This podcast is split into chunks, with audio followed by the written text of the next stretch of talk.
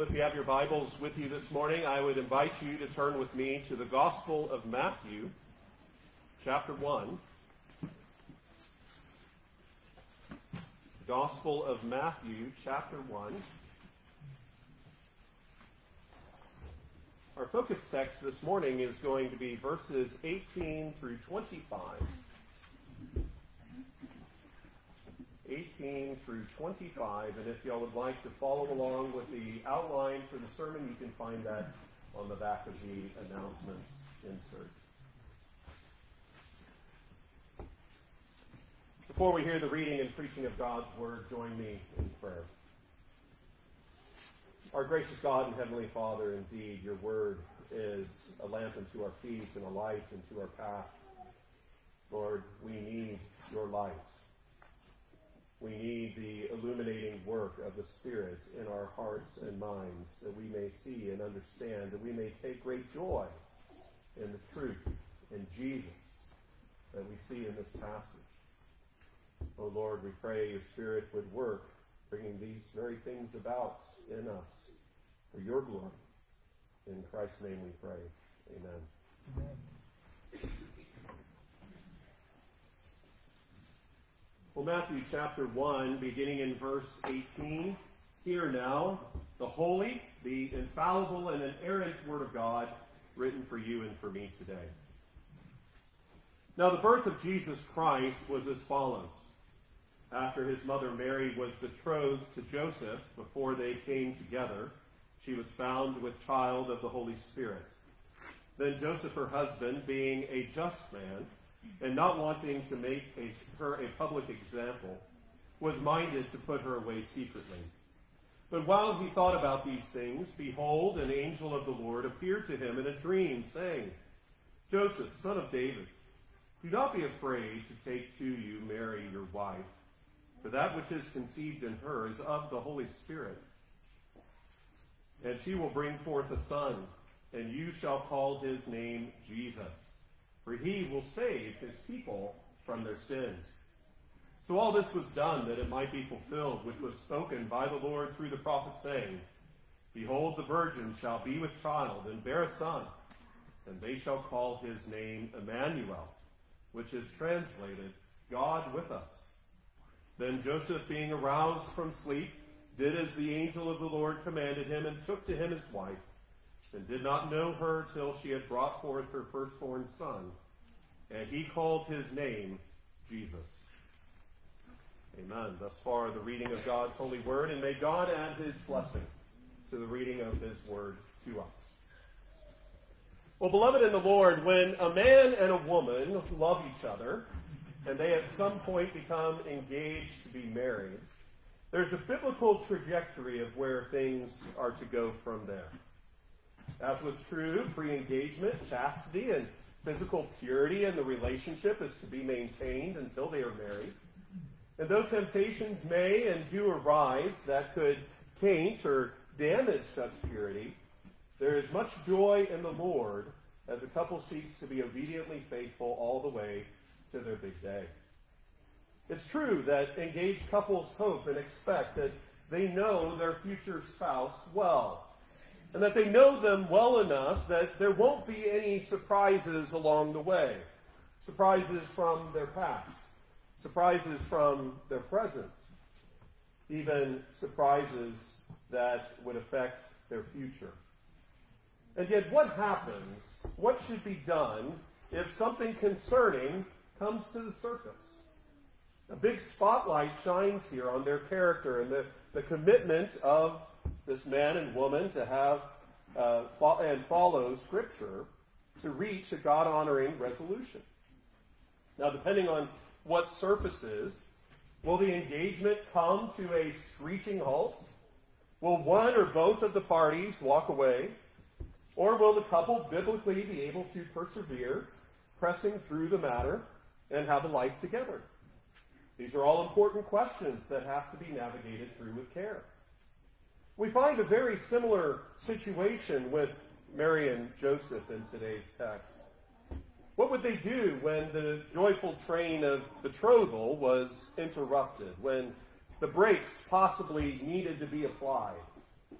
And yet, how should the relationship be navigated when the interruption is a divine interruption that would undoubtedly raise questions, but also bring much rejoicing? This morning, we will consider the birth of our Savior through the eyes and the experience of Joseph, the dream that he had and the actions that he took. And so let's consider Joseph's response to Mary's pregnancy in verses 18 and 19. Joseph's dream and the angel's command in verses 20 through 23, as well as Joseph's faithful obedience that we see in verses 24 and 25. Now, as Matthew begins to give us details of Christ's birth in verse 18, it's important to recognize and to understand the context that Matthew starts his gospel with. Matthew begins by giving us the genealogy of Jesus Christ, beginning with Abraham, through the generations to David, and then the generations between David and Christ. And who does Matthew end with in verse 16? He says there, And Jacob begot Joseph, the husband of Mary, to whom, or of whom, was born Jesus, who is called Christ. Beloved, never forget the genealogies in Scripture have wonderful meaning. And this gave legitimacy to Jesus being the promised Messiah of the line of David, fulfilling prophecy. He is the heir of covenant promises. He is the mediator of blessings to the nations. And these roots place Christ as fulfilling God's purposes throughout history. And so in time, what happened? Jesus was born of Mary, and this is what happened, we see beginning in verse 18. Now, the birth of Jesus Christ was as follows, Matthew says. After his mother Mary was betrothed to Joseph, before they came together, she was found with child of the Holy Spirit. Now, it's helpful to see that both Matthew and Luke's Gospels give us details of the narrative of Christ's birth. Luke teaches us about Gabriel's announcement of Christ's birth to Mary that sets up Matthew's account in verse 18. If you would, turn with me to Luke chapter 1. Luke chapter 1, beginning in verse 26. We'll read of that account here briefly. Luke, Luke chapter 1, beginning in verse 26. We read there, Now in the sixth month, the angel Gabriel was sent by God to a city of Galilee named Nazareth. To a virgin, notice, betrothed to a man whose name was Joseph, of the house of David. The virgin's name was Mary. And having come in, the angel said to her, Rejoice, highly favored one, the Lord is with you. Blessed are you among women. But when she saw him, she was troubled at his saying, and considered what manner of greeting this was. Notice verse 30. Then the angel said to her, Do not be afraid, Mary, for you have found favor with God. And behold, you will conceive in your womb and bring forth a son, and shall call his name Jesus. He will be great and will be called the Son of the Highest. And the Lord God will give him the throne of his father David, and he will reign over the house of Jacob forever, and of his kingdom there will be no end. And notice verse 34. Then Mary said to the angel, How can this be, since I do not know a man? And the angel answered and said to her, The Holy Spirit will come upon you, and the power of the highest will overshadow you. Therefore also, that Holy One who is to be born will be called the Son of God. Amen. So we find Matthew begins similar to where Luke began, making known Joseph and Mary's betrothal. And he also specifies that they hadn't had a formal ceremony yet, so they, they aren't acting as husband and wife physically yet. But now, if all of the events of our passage occurred after Mary was betrothed to Joseph, what does this betrothal mean? Well, betrothal in biblical culture was the same as a legal marriage, though the couple hadn't come together as man and wife physically. Betrothal was considered to be legally binding, which helps us to better understand Joseph's thoughts that we'll look at in a moment. But keep in mind, after Gabriel made his announcement to Mary, Mary went and spent three months with her cousin Elizabeth. And so Joseph and Mary hadn't come together, but she was pregnant. And Matthew says she was found with child. Mary was likely starting to show, or her pregnancy was otherwise made known. But how could this be? How could this be? Mary was a virgin. Well, Christ was conceived by the Holy Spirit in her womb. And this truth is of vital importance, beloved. Never forget this. Jesus had no ordinary origin, but was conceived through the, the direct, the miraculous intervention of the Holy Spirit. He is 100% God, perfect and sinless, and also 100% man, as our confession states, being of Mary's substance. He didn't inherit a sinful nature, as does everyone conceived and born of ordinary generation as descendants of Adam. And beloved, the doctrine of the virgin birth of Christ, like I said, it's, it's so important, it's so vital, it, it's really critical to the stand of the gospel.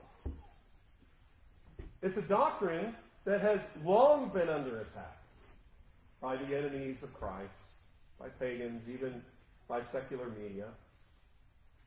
They claim belief in such a teaching as backwards and just plain nuts in many regards.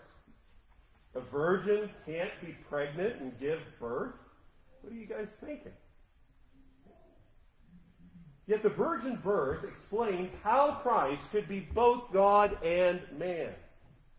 How he was without sin and that the entire work of salvation is God's gracious act. If Jesus was not born of a virgin, he had a human father and inherited a sinful nature. If Jesus was not born of a virgin, the Bible teaches a lie. But that's not what was true. The Bible is not lying. It is without error. It is complete truth. Christ was born of a virgin. He was conceived by the Holy Spirit. And so as Joseph thought about and, and pondered what happened, she, she was found with child. What would he do? Look at verse 19. Then Joseph, her husband, being a just man, and not wanting to make her a public example, was minded to put her away secretly. My friends, see the man, see his relationship with Mary, stated as her husband, see his character as well as his desires here. Joseph clearly was perplexed by Mary's pregnancy. He knew that he wasn't the father. It's possible Mary may have told him what Gabriel told her. However, Joseph was clearly thinking through the matter, becoming maybe even more settled on the idea that Mary sinned against him with another man. And yet Mary knew the truth about this divine conception. But how could she prove it? As things stood through human understanding, she would be dealt with as a harlot. And how would they deal with her if they found her as guilty? The law in Deuteronomy 22 required such a betrothed woman and the man she cheated with to be stoned to death. So this was serious. But now we must not go into too much speculation here, but Mary being with child clearly was troubling for Joseph, not only about what happened, but also about what he therefore needed to do. However, see his character by the grace of God, see his God given character shine through here. For we are told that Joseph was a just man. Of all the things that we needed to know about Joseph, and there could be many, we know that Joseph was a carpenter. We know other things true about Joseph. But here, what was important to know about Joseph, he was a just man, first. Meaning he was a righteous man before God. He dearly loved Mary, but also knew that he needed to be faithful to God and follow his law. Joseph was a man of action. And we also see that he was a thoughtful and a considerate man. And how do we see that here? He, he didn't want to shame Mary publicly, but rather he wanted to sever their betrothal privately. And now, while all of this was going on in Joseph's head, see how God brings angelic intervention. Look at verse 20.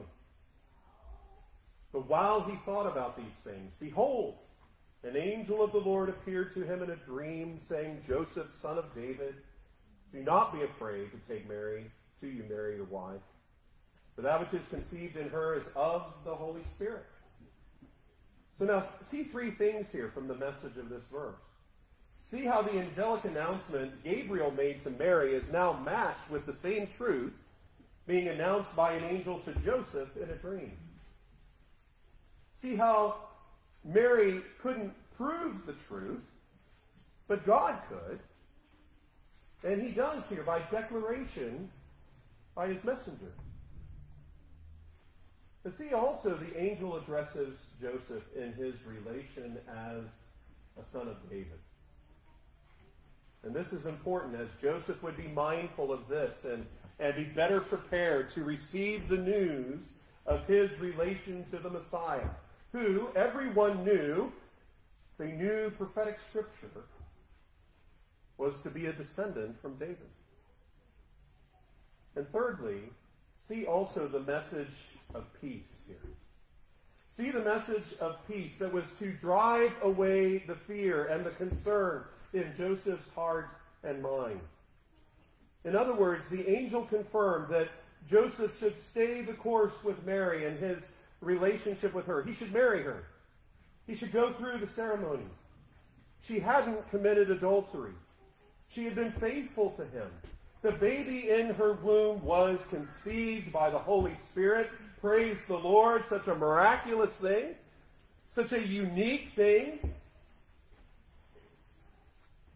Which meant that Joseph would be Jesus' adopted father. Beloved, it's, it's a wonderful mercy from the Lord, is it not?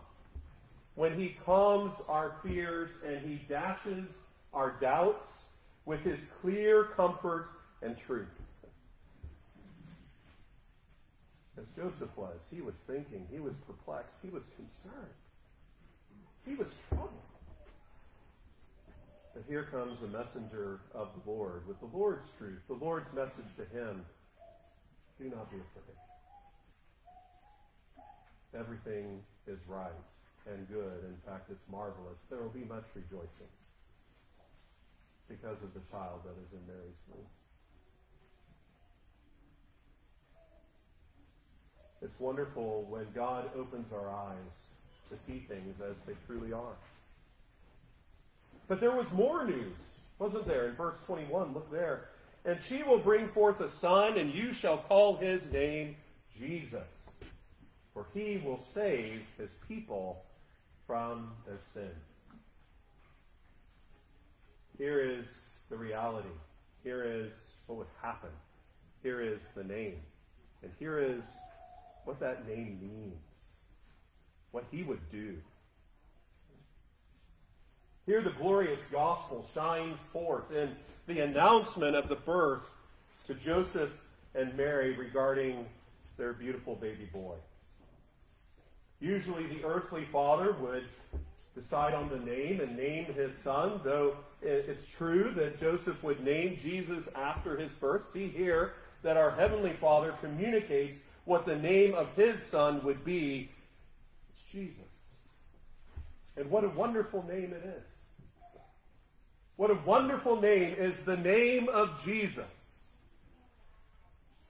That every tongue would confess and that every knee would bow, proclaiming his, him as Lord. It's a precious name. It's a powerful name. It's a wonderful name, even communicating what he would do and accomplish for our redemption and salvation. Jesus is the Greek form of the Hebrew name Yehoshua or Joshua, which means Yahweh is salvation, God saves. And marvelously, Jesus came to be the captain of our salvation, the writer to, Hebrew, to the Hebrews in chapter 2, verse 10 tells us, and the high priest of our confession, that he would also tell us in chapter 3, verse 1. Jesus truly is our Savior. See how the salvation of Christ would bring, as proclaimed by the angel, it tells not only of Jesus' birth, but also points us to Christ's life and his death and his resurrection. Jesus was born to die, beloved. This is how he would save his people from our sins. He would live and he would die and he would rise again, victorious,